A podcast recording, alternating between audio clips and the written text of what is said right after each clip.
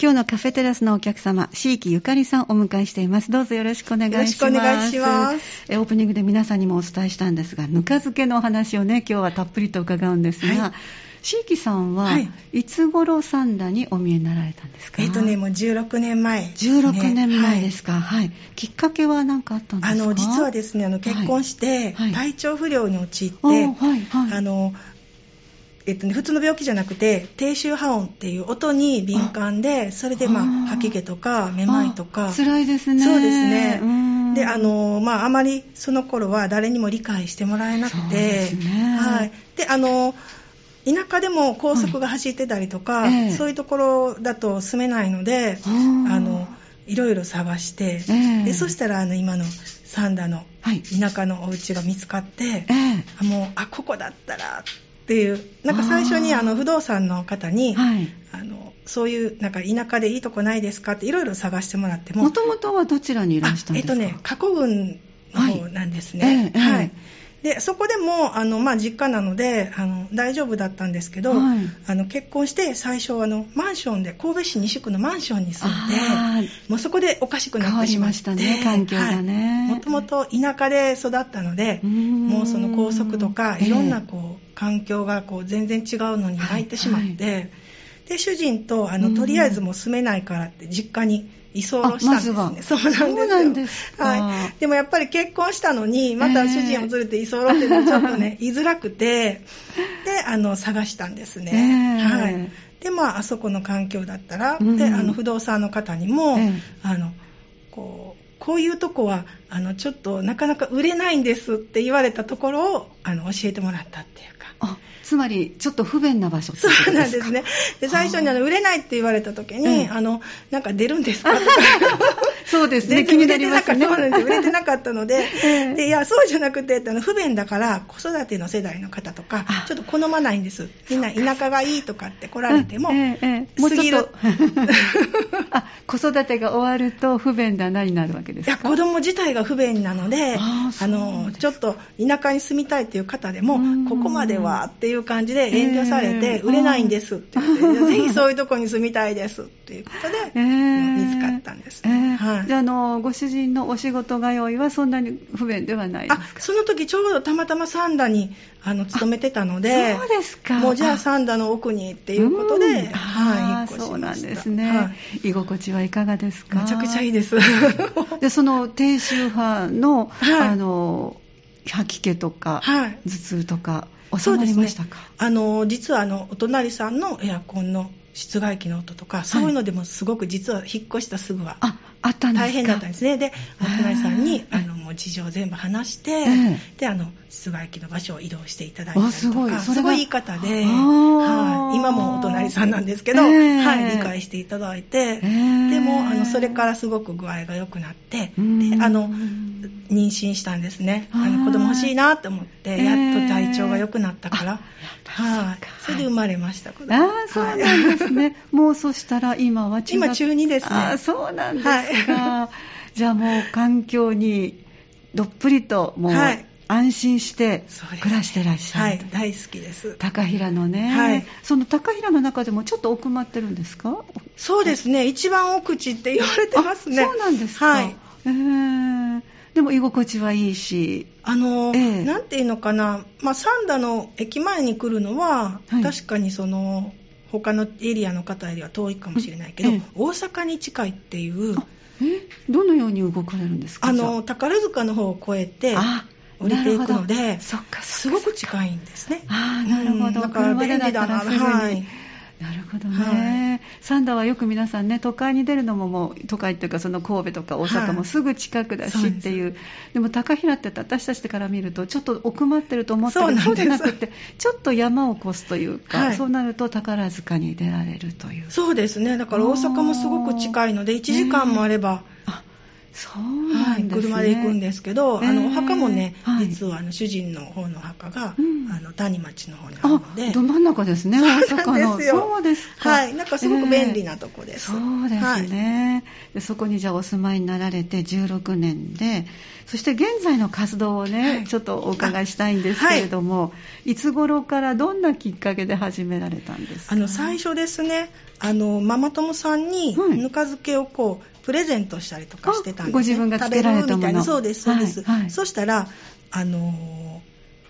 ーなんていうのかなちょっと教えてみたいな感じではい言われたんですね、うんでまあ友達だから普通に教えようかなと思ったら、はいそんなの無料は申し訳ないからとかって言って、うんうんまあ、ほんのちょっと、ね、払うからとかって言われて、ええあうのん教室みたいな感じで、あーこうは日いにちを決めてええしたんですね、はいそしたら、あのもっといろんな人に教えた方がいいよとかって言 われてであのいろんな人をこう紹介してもらったりとかして、ええまあ、ええ友達の友達とか、うんそういうふうにあの広まっていって、うんそしたら今度ブログ書いた方がいいよとかいろいろ言われたんですね。今はね発信していかれるのがねそうなんですよそしあてそれでブログを書いたりとかしてたら、はいええ知らない方が来るようになってきてれそうでしょうねこれはどうしようっていう感じで、で、まあ、教室みたいにしようかなっていう感じええでええ始まって、うんで、最初はそんなにたくさん来られなかったんですけども、あの、だんだんこう、増えてきたらうん、これは、あの、趣味で、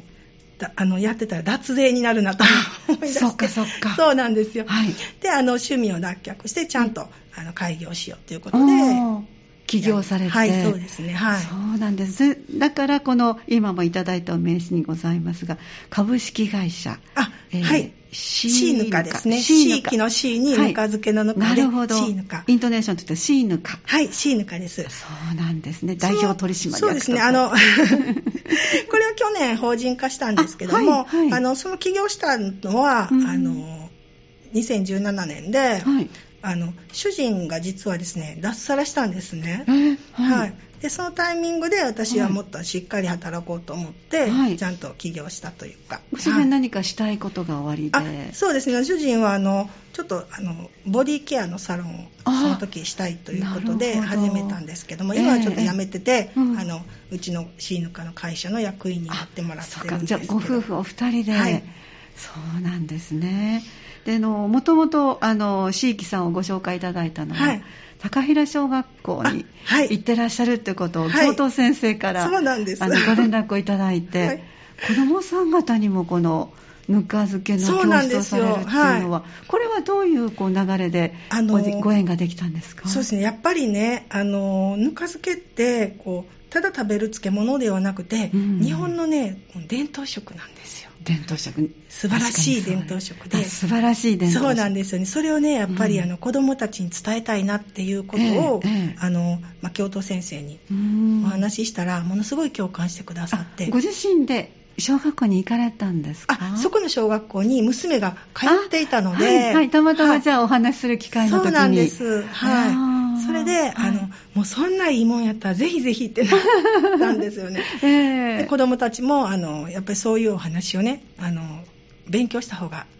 いいと思うっていう感じで、うーんあの食べ物ってすごく大事だと思うんで大すよ事。ですよね、うんでもあのただこれが体にいいからとか、ええそういう言い方するとやっぱり子供たちって聞かないですそよね。うですね、うん残らないですねそう右から左に抜けていきます、ね、そうなんですよ。で、高平の小学校は、ええそれがすごくあの、いいところで、はいこうぬか漬けとかだけじゃなくて、野菜作りとかあ、あの、はいお味噌作ったりとか、うんそういう地域の方が集まって、すごく授業にね、そう、参入してるんですよね。もともとじゃあそういうあの土台ができてるんですねそうなんです土よ壌がね。ねはあーい。だからそこにあのぬか漬けも入れたら、はいで子供たちはきっとその体験することで興味が湧くので、はいそうです、そうなんですよ。自分たちで育てた野菜をええそれをまたつけて加工したらええこんな美味しくなるっていうのを知ったら、その体にいいからとか伝統食やからっていうそういうなんか頭で、うんね、あの考はいえるものじゃなくて、めっちゃ美味しいやんみたいなそこですねそうです ね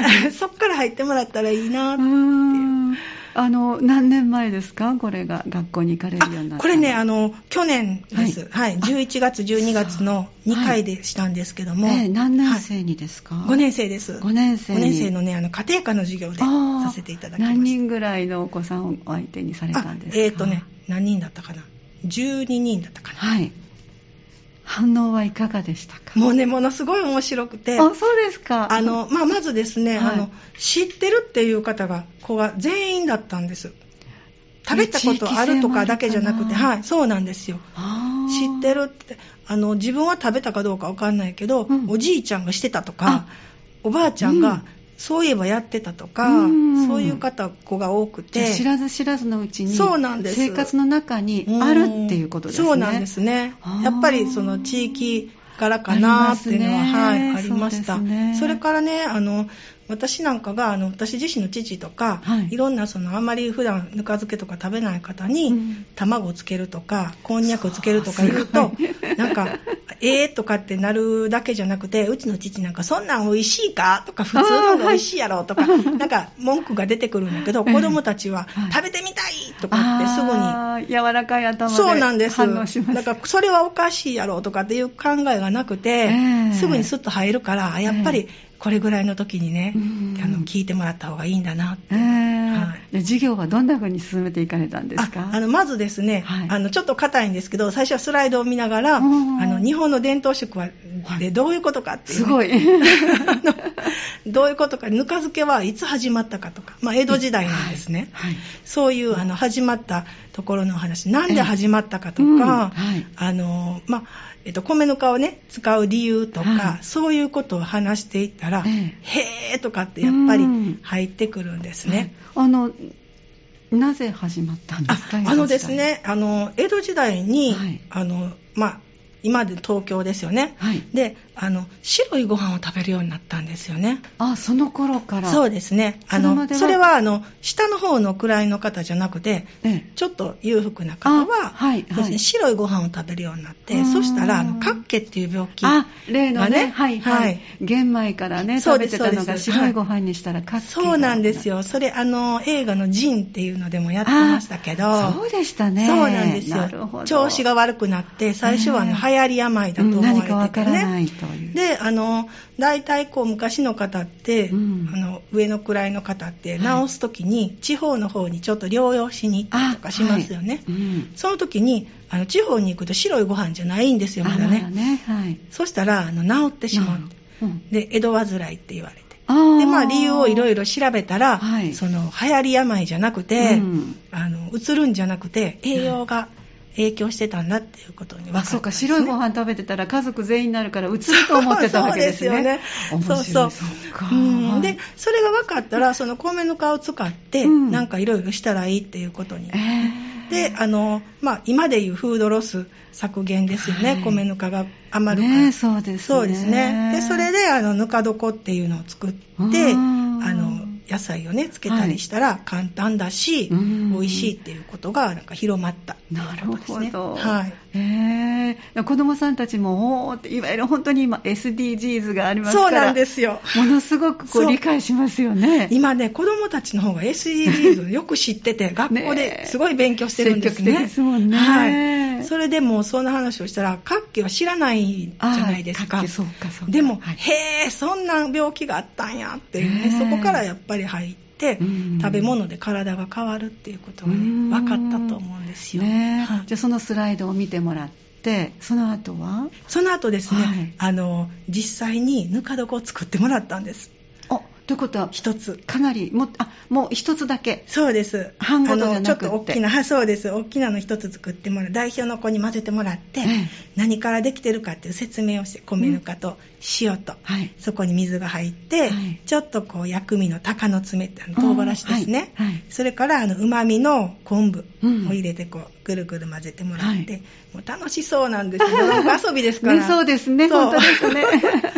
であのそれをねあの私教室始めた時とかでも、うん、こうちょっとあの食べてみてくださいって言ったら、はい、みんな気持ち悪がるんです最初えー、ってこんな米ぬかのドロドロ食べるのって、はい、でも子供たちは全然気にしないで面白そうだからそうな んですえーとかってみんなでわーっと食べるんですよ、えー、美味しい美味しいとかって、えー、あちょっと塩味もついてるしそうなんですでそれもまた可愛い なと、はいえー、そうでそうやって作ってもらってであのー次のあの、ね、試食をね、はい、ちょっとだけしてもらったんです私が持って持ってこられたそうですそうですはいはい、はい、そしたらあのやっぱり美味しいってうん、なるんですよね、うんなんかあの素直だからでいろんなものつけていったら喜ばれるしあおっしゃってで、まあ、したそねの時は、はいろい、んなもの割と基本のものをつけていったんですねお野菜はい、はいであのーその後でえっと次の日にね朝はい早,、あの早くに行ってええ捨て付けをする捨捨て付てけ付けっってていいううののはねはねぬか床をね新育しいてるんです時には、はい、そう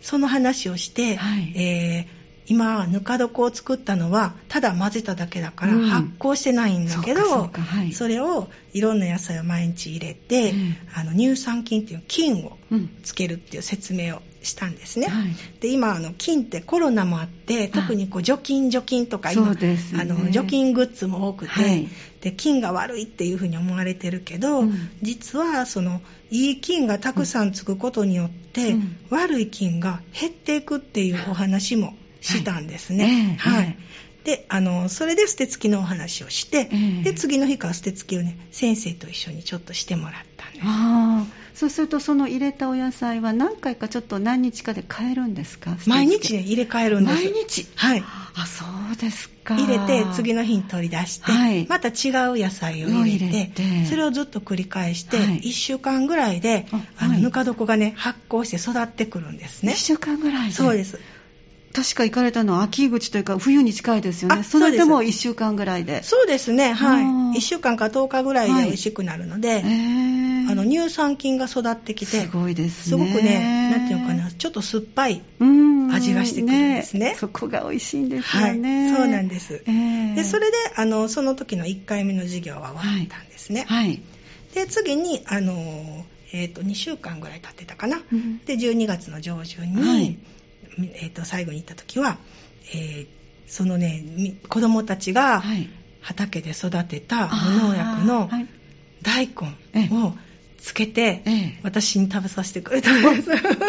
そうなんですかそうちょうどね調理実習の日と合わせて、ええみんなも食べるんですよ、はいうん、で私にもあの提供してもらって、ええでその前にその1回目の時に私はじゃああの何かつけてくるからって言ってうんええリクエストをしたんですね、あはいその時にリクエストしてみんなに何がいいってええ5つだけ言ってって言ったはらい言われたのが、ええあのまあ、卵はね、ええ美味しかったからたまあ美味しそうだから卵ゆで卵そうです、それからあのこんにゃくこんにゃくはいそれからですねあの うどんうどん はいそれから、あの、サンダポーク。サンダポークはい。それはおね肉はあどうやってつけられるんであすかお肉はね、あの、はい生の状態で、ええチャック袋に入れあーて、はいで、ぬか床をねあ、取り出そしこて、に入れ塗てりつけるんですね。なんなるかほど、あの、味噌漬けみたいなはいはい感じになるんですけど、ええはいそういう風にするんですよ。えーはい。今で4つあと1つえっとね、は何あとだた一つちょっと待ってください ね。忘れてしまったんです。えっと、割とお肉突飛なものですかえっとね、うん何をつけたかなお肉卵こんにゃく、うどんもう一つ何だったかうな、んじゃあまた途中で思い出された らとにかくとても大人ではあのそう想なん像でつすかないはいはいあのいつもねあのつけてる教室で出してるものを、ええこうみんなに見せたんですよあーそしたらあれとか頭が柔らかくそうなんでいすよろんなものがいけると分かってそうでプラスうどんとか、はいなんか考えてくれた ええんですね、ええびっくりしましたはいあのこんにゃくはどういう状態でつけるんですか、こんにゃくねそのままあのパックを開けて、ええジャーって洗ったら、はいそのままつけるんですあの大きなままあえっとね玉こんにゃくとかあーはい小さなもので、そうですそうです、はい、あの大きいのだったらある程度ちょっ切とらないとななかなかなか,、かね味が作らなねいですこんにゃく入らないのでそうですねはい、そうなんですよ、へー想像できないですけれど もじゃあそれは何日ぐらいつけて、いやもうあの早いですよ、はえい、っとこんにゃくこれぐらいにちっちゃく切ったやつだったら56時間とか5センチ四方ぐらいあというそかれぐらいだったらねもうちょ9っと時間ぐらいとか、はい結構小さな玉こんにゃくだったらもうもう6時間ぐらいであー使えるんです、ね、半日でそうですねそうですかあの常温だからなんですよそこなんです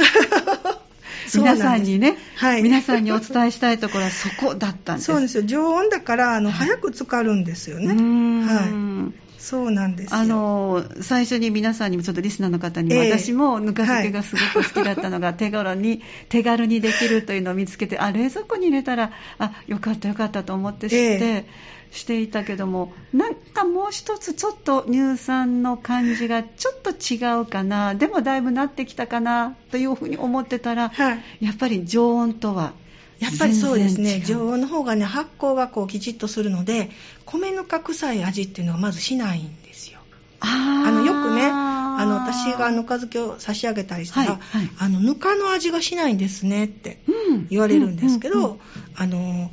ぬかの味がねしたらいけないんですよそうなあんだの例えばね、えっとぬか床っていうのは、はいあの牛乳とかヨーグルトの関係と似ていて、ええあの牛乳は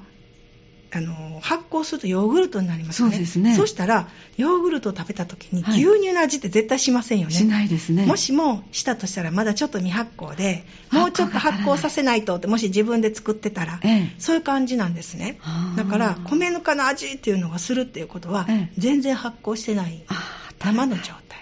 なるほどそそううななんんでですすよねでその常温っていうのはなんとなくこう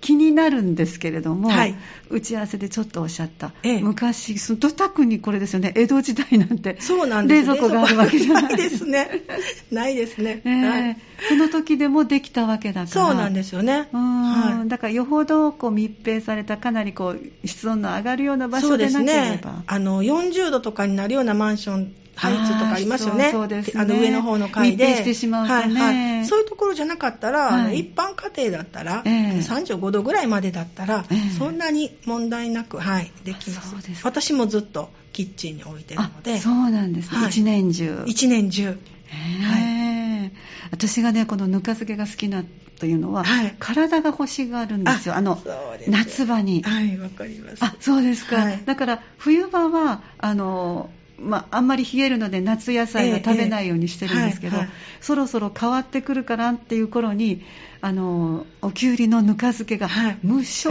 に食べたくなって、 それであのぬか床を手に入れて、はいはであの家庭菜園でできたきゅうりさんを次々とつけて、まあ、冷蔵庫に入れて、あ便利だわと思ってたけどさっき言われたようにちょっとねなんかこうあの乳酸の発酵がちょっと自分では物足らなういんうんうんうんもっと母たちがつけたものって、あそうですよね、うんはいまろやかだけどキュンとくるあの乳酸のそう味なんがですしたなっていう,、そうそうこに至らないもんですから塩気が足らないのかな何が足らないんだろうと思ったら発酵ですねそうなんですね、はい、やっぱりね生徒さんも習いに来られる方のええ何人かは、うんあのおばあちゃんのやつが忘れられないとあかそうそう母がしてたんですが結構はいご年配の方も多くて、あそうなんですねいう方がねどうしてもあの味に近づけたいからうん来ましたとか、ええ多いです、そうなんですね、じゃあぬか漬けが好きでされてらしてもピンとこないっておっしゃる方は大体じゃあ冷蔵庫とかで寝かせてるうんこととが、思いますねそうですか、はい、じゃあちょっとここで1曲入れてはいまだまだ後半お話伺ってまいります、今日は椎木ゆかりさんをお迎えしてぬか漬け教室をされてらっしゃるお話をたっぷりとあの特に小学校高平小学校にね昨年11月と12月2回に分けてお出かけになられたその子どもさんとの様子なども合わせて伺いましたが子どもさんがリクエストしたもう一つ思い出されたよう思いで出しました 金柑です柑橘系まで 果美物味しいんまですで。はいもうあの向かないものはないんですか特えっにねあるとしたら、あの私の今までのやってきたのであんまり美味しくなかったなっていうのは、イチゴがねあーあんまり美味しくちょなっとそうですねなんかねあの美味しくなかったんですちょっとふやけたかあのねつけると、はいあの熟成するので、はい売れるっていうことなんですねああそうかだから、はいブヨブヨになってしまうんですであーバナナも結構美味しいんですけど、えバナナうも、んそれがねあの私が食べたいなっていうバナナじゃなくて、ええちょっと硬い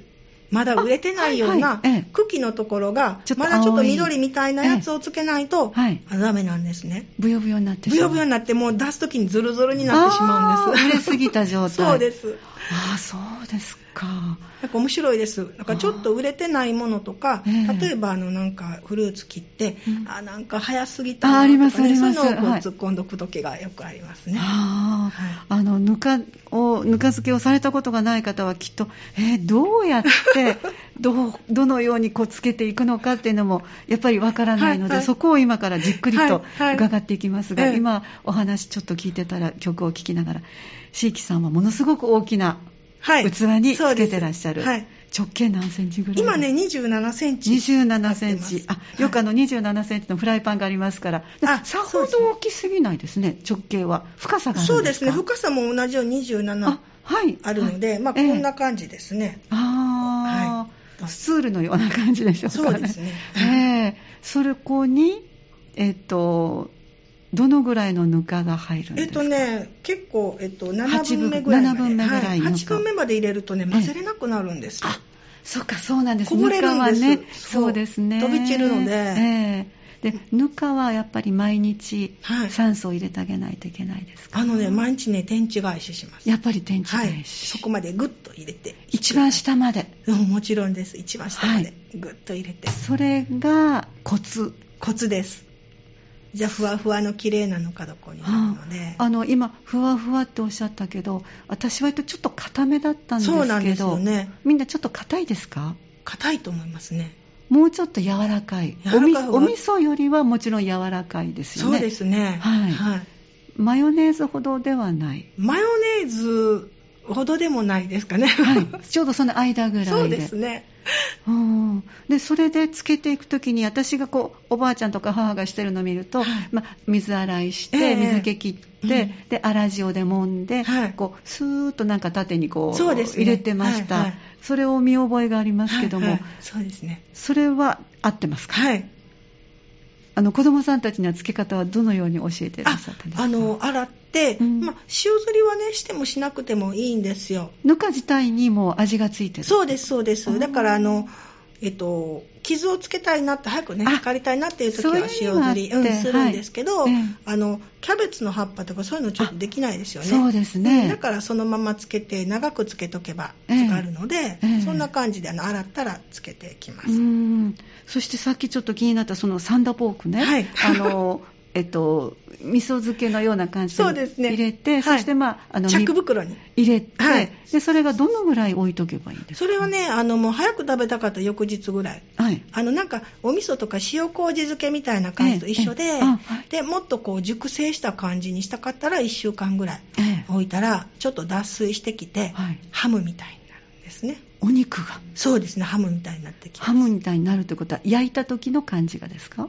あのねもう見た目もねなんかあの脱水してちょっとキュッとしまってあそしてなんかは色もハムっぽくーええなっていくんですね、そうなんですかまあ、生ですけど表面があの色がちょっと白っぽくなっていくとあかーはいはい、でそれをぬかのついたまま焼いてもそうですね、はい塊のままグリルしたり、うんまあ、簡単にだったらトースターで焼いたり、あーあの胸肉のあの鶏肉あありますねでしたらはいあのー湯煎にしてええサラダチキンにあしたり、いやいいことを聞きましたねすごい美味しいんですよ ねそサれラダチキはン柔らかくなるんですかそうですねなんかホロホロした感じですねつまりタンパク質が分解されると思いますねはいアミノ酸になったりとかしてうまみも増して、ねえはい、美味しいいいですね、はい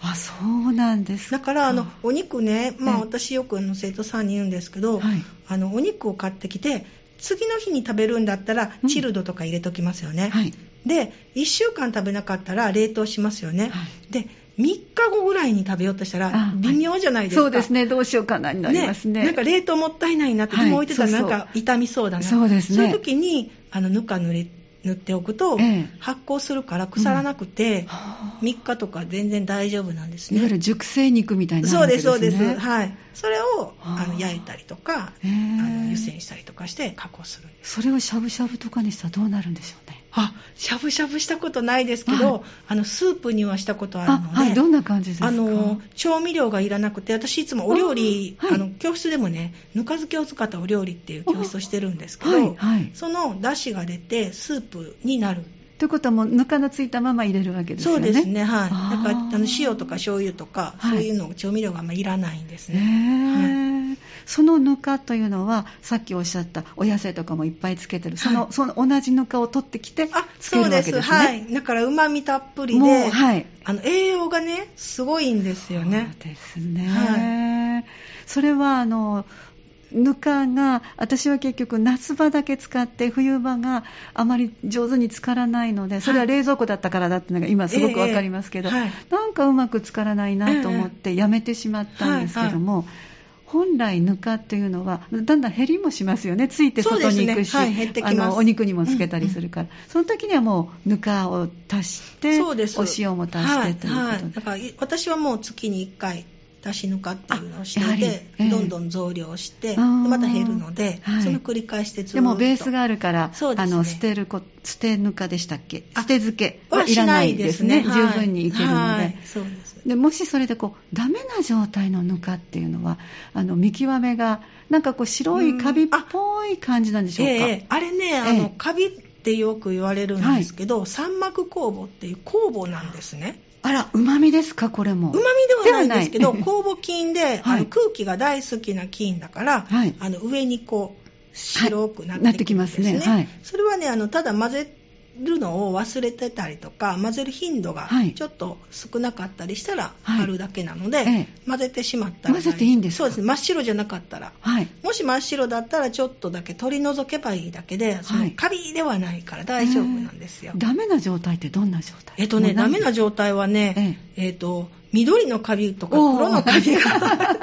カラフルな、はい、そう白以外そうです黄色とかは食中毒を起こす菌なので、はい、もうそれはちょっと処分した、ね、その時はぬか全部ですかあのね私みたいな大きなポットを持ってたら、はい、上何センチか取ればね、下は大丈夫なんですけど、えー、ちっちゃいあの容器だったら、えー、結構ね取ったらなくなっちゃうかもしれないのでで、ね、心配うん、大きかったら5センチぐらい取ってもまだ大丈夫だけど全然大丈夫ですね、ねうん、あのあ普通の小さいあの密閉容器だったらそのぐらいでつけてる場合あるかなくなってしまいますねだからもう作り直した方がいいのかなと思いますそうですね、はい、そのぐらいがダメな状態でそうですねそれはちょっと危険なのではい、はい、ね、多分そのあたりでこう諦めた人もねいらっしゃるかもしれない見極めがねわ、ね、からなくて、えー、であのお野菜いろんな色果物もそうですけど、はい、これはどのように果物ゾーンとかお野菜ゾーンとかなんかこう発酵してきたらあのお野菜独特の特にお大根っていうのは結構いい匂いがしてきますよね。そうですね。はい。それがお隣に例えば金柑とかあったらちょっと映るかなと気になるんですけど。つけてる時ですか？はい、あ、全然大丈夫です。大丈夫なんですか？もう私あの何種類も一気に入れ込みます。一気に。はい。あ隣同士になっても。あの、ひっつかないようにしてるんですね。はいえー、それは、あの、いけないとかじゃなくて、うん、あの、実は大根だったら、大根同士もひっついたら困るんですよ。ひっついたとこがつからないので。あ、そっかそっか、はい。、ぬか、えっ、ー、と、野菜、うん、ぬか野菜というこう、はいサンドイッチ状態そうです、そうです。なので、えー、あの、いろんなとこに入れていきます。だから、引き上げるときは、宝探しみたいな。あありましたありました、ね、母もよくこうごそごそしてああ出てきたって言そうなんですよ古漬けの美味しいのもあるし であの1ヶ月ぐらいしか出てくるものあったりとかね、えー、ちっちゃ いのみょうがとかあみょうが美味しいですね、はい、それはね古くなったやつが意外と美味しかったりしますね、ね、色変わってますけど、うん、ああの水分がすごく出るお野菜もあるし、えー、そうでないものもありますけどもじゃあそれもやっぱりでも入れすぎると混ぜにくいわけですねそうですね。でも、あの、常温でつけるとね、はい、すごく、あの、早く浸かるので、ね、そんなに、あの、2日3日とか入れとくことってあんまりないんですよ。その都度、その都度。そうですね。あの、朝つけたらもう夜には取り出しとか、はいはい、そういう感じなので、えー、そんなにずっとぬか床にいつも何かあるっていうほどではないですね。じゃあ、今日、明日の朝食べたいものをつけておく。そうです、そうです。で食べたらまたあのだいぶ少なくなってるからその都度きれいに、ま、あの、はい、下まで入れて天地返しして、ね、天地返しをして、はい、なるほどねちゃんとこう手入れをすればさっきおっしゃったようにお肉と かおうどん皆さんびっくりされると思うんですけどどうつければいいですかおうどんおうどんね、はい、あの一玉買ってきます、ねまあ、そうですねあの、えっと、ゆでうどん、ねパックに入った袋に入った、あれを買ってきて、あのまあ心配だったらさっと湯がくんですよ、さっとね。はい、で、あの、ざるにあげて、うん、あの、水で冷やして、なんかあの冷やしうどんみたいにして、はい、それを、あの、私はですね、どっかに行っちゃうといけないので、うん、ぬか袋っていうのを作っていて、メッシュになってる袋があるんですけど、はいそれに入れてつけるんですね。昔の方だったらさらしとかガーゼにこそううで入す、れそうたでりす。すそるとこでうしょでうす。かあの、包んでもいいんですけど。バラバラになりますもんねそうどっか行っちゃうんですよはい一本ピュンピュンとああでそうそかれそうをかつけて、はいまあ、これはね結構早く使うので、まあ、23時間ぐらいでへー取り上げて、はいであのそのままはいちょっと洗ってさっと洗って、はいでネギとか生姜とかをかけて、はいだからで、えっと冷やしうどんみたいな感じで食べる夏は食欲ない時を美味しいですよねそうなんですね醤油で食べるより栄養いっぱいですしちょっと酸味があってそうですねなんか冷麺みたいな感じになります、えー、すごいですねおうどん面白そうですね、子供たち喜んでましたあそうです うかまーいとかってあとお肉もえー、あのそしてあの玉こんにゃくってさっきはい教えていただいたけど、ええあの一曲かけてる間に白滝ってあそうです白滝もつるつるのねあのこんにゃく糸こんですよねねそうですね、美味しいですねそれもじゃあもう買ってきて、水で洗って、はいであのその袋に入れてええぶっとつけるだけぶっとつけるだ けでで私あの YouTube チャンネルもやってるんですけどあそうなんですねはいはい今ちょっと更新が滞ってるんですけど、あはいい、ろんな食材をつける、ええご紹介していて、はいそこに実はその白滝があるんですねおーで最後に、はいあの冷たくしたあの塩分のないお出汁はをい、かけて、ええであのあっさりつけた塩分のないお出汁ってあ和だしですねああ和和風だですしねはい出したから、はいはい、お出汁ねはい、のお出汁自体そうそうはかけて、い、はいであの人参とかきゅうりのぬか漬けを千切りにして、はいで卵は普通に焼いてのせて、はい冷麺にしたりああなるほどこれはやっぱ食欲ない時に栄養も取れてそうですねミネラルたっぷりですもそうんですねねあのそれはねあの私が一番におすすめしたい方は、ええあのお酒飲んだ後にああのね、お酒飲んだ後にラーメンとか食べたら、うん夜にね、はい結構なあれじゃな カロいですかリーですよねうんでもあのこんにゃくだったら、え食べた気分にそうなっなっててもお腹そはうなんいでっすよぱいになるけどそう脂肪は使うそうそうで繊維も取れるしあ本当あのですね腸にもこんにゃくってすごくいいのでおいいですねいいなと思ってご紹介したんですけどあーそうですか皆さんの評判はどうですか ああの生徒さんとかがみんなされたみたいであもう癖に なる全部もう一気に食べましたとかへーそうなんですねで昔ながらのお茄子とかやっぱ色も出るものもありますけども、あれもあの同じように一緒につけられる全部、うん、あの赤かぶとかもはい全部一緒につけてます、はういんじゃあもう本当に季節のお野菜をそうですね、はいあの実はね冬にう私んきゅうりとかナスとかつけそういうあの夏のものええつけないんですあね夏場のものはつけないで,、あのはい。で、あの、まあ、えっと、なんていうのかな。じゃあ何つけてるの、うんとかってよく言われるんですけど、はいはい冬冬はね、冬でいっぱいつけるものがあって、はいもうあの、キュウリをつけてる暇がないぐらい。うんはい、例えば今だったらえっと何ねおすすめですか、最後白にいお伺普い通のしたい大です根でしょ、はいそれからそうですね赤かぶもあるし、はいそれからごぼごぼうう、ねれんこん、はい、はい、それからね、三段にはいろいろあって、はい菊芋とか、あはいヤーコンとか、ええ山の芋とか、はいで長芋もつけますし、うんそれからね今だったら菜の花あそうでですすよねねで白菜とかキャベツも、まはあ、い普通に当たり前にああるし、あそうですねはいとリンゴとかもつけますし果物のリンゴ リンゴ美味しいどんなな風になるんですかリンゴね8塩味等分にしてがついてそう、はいあの甘じょっぱいあー感じ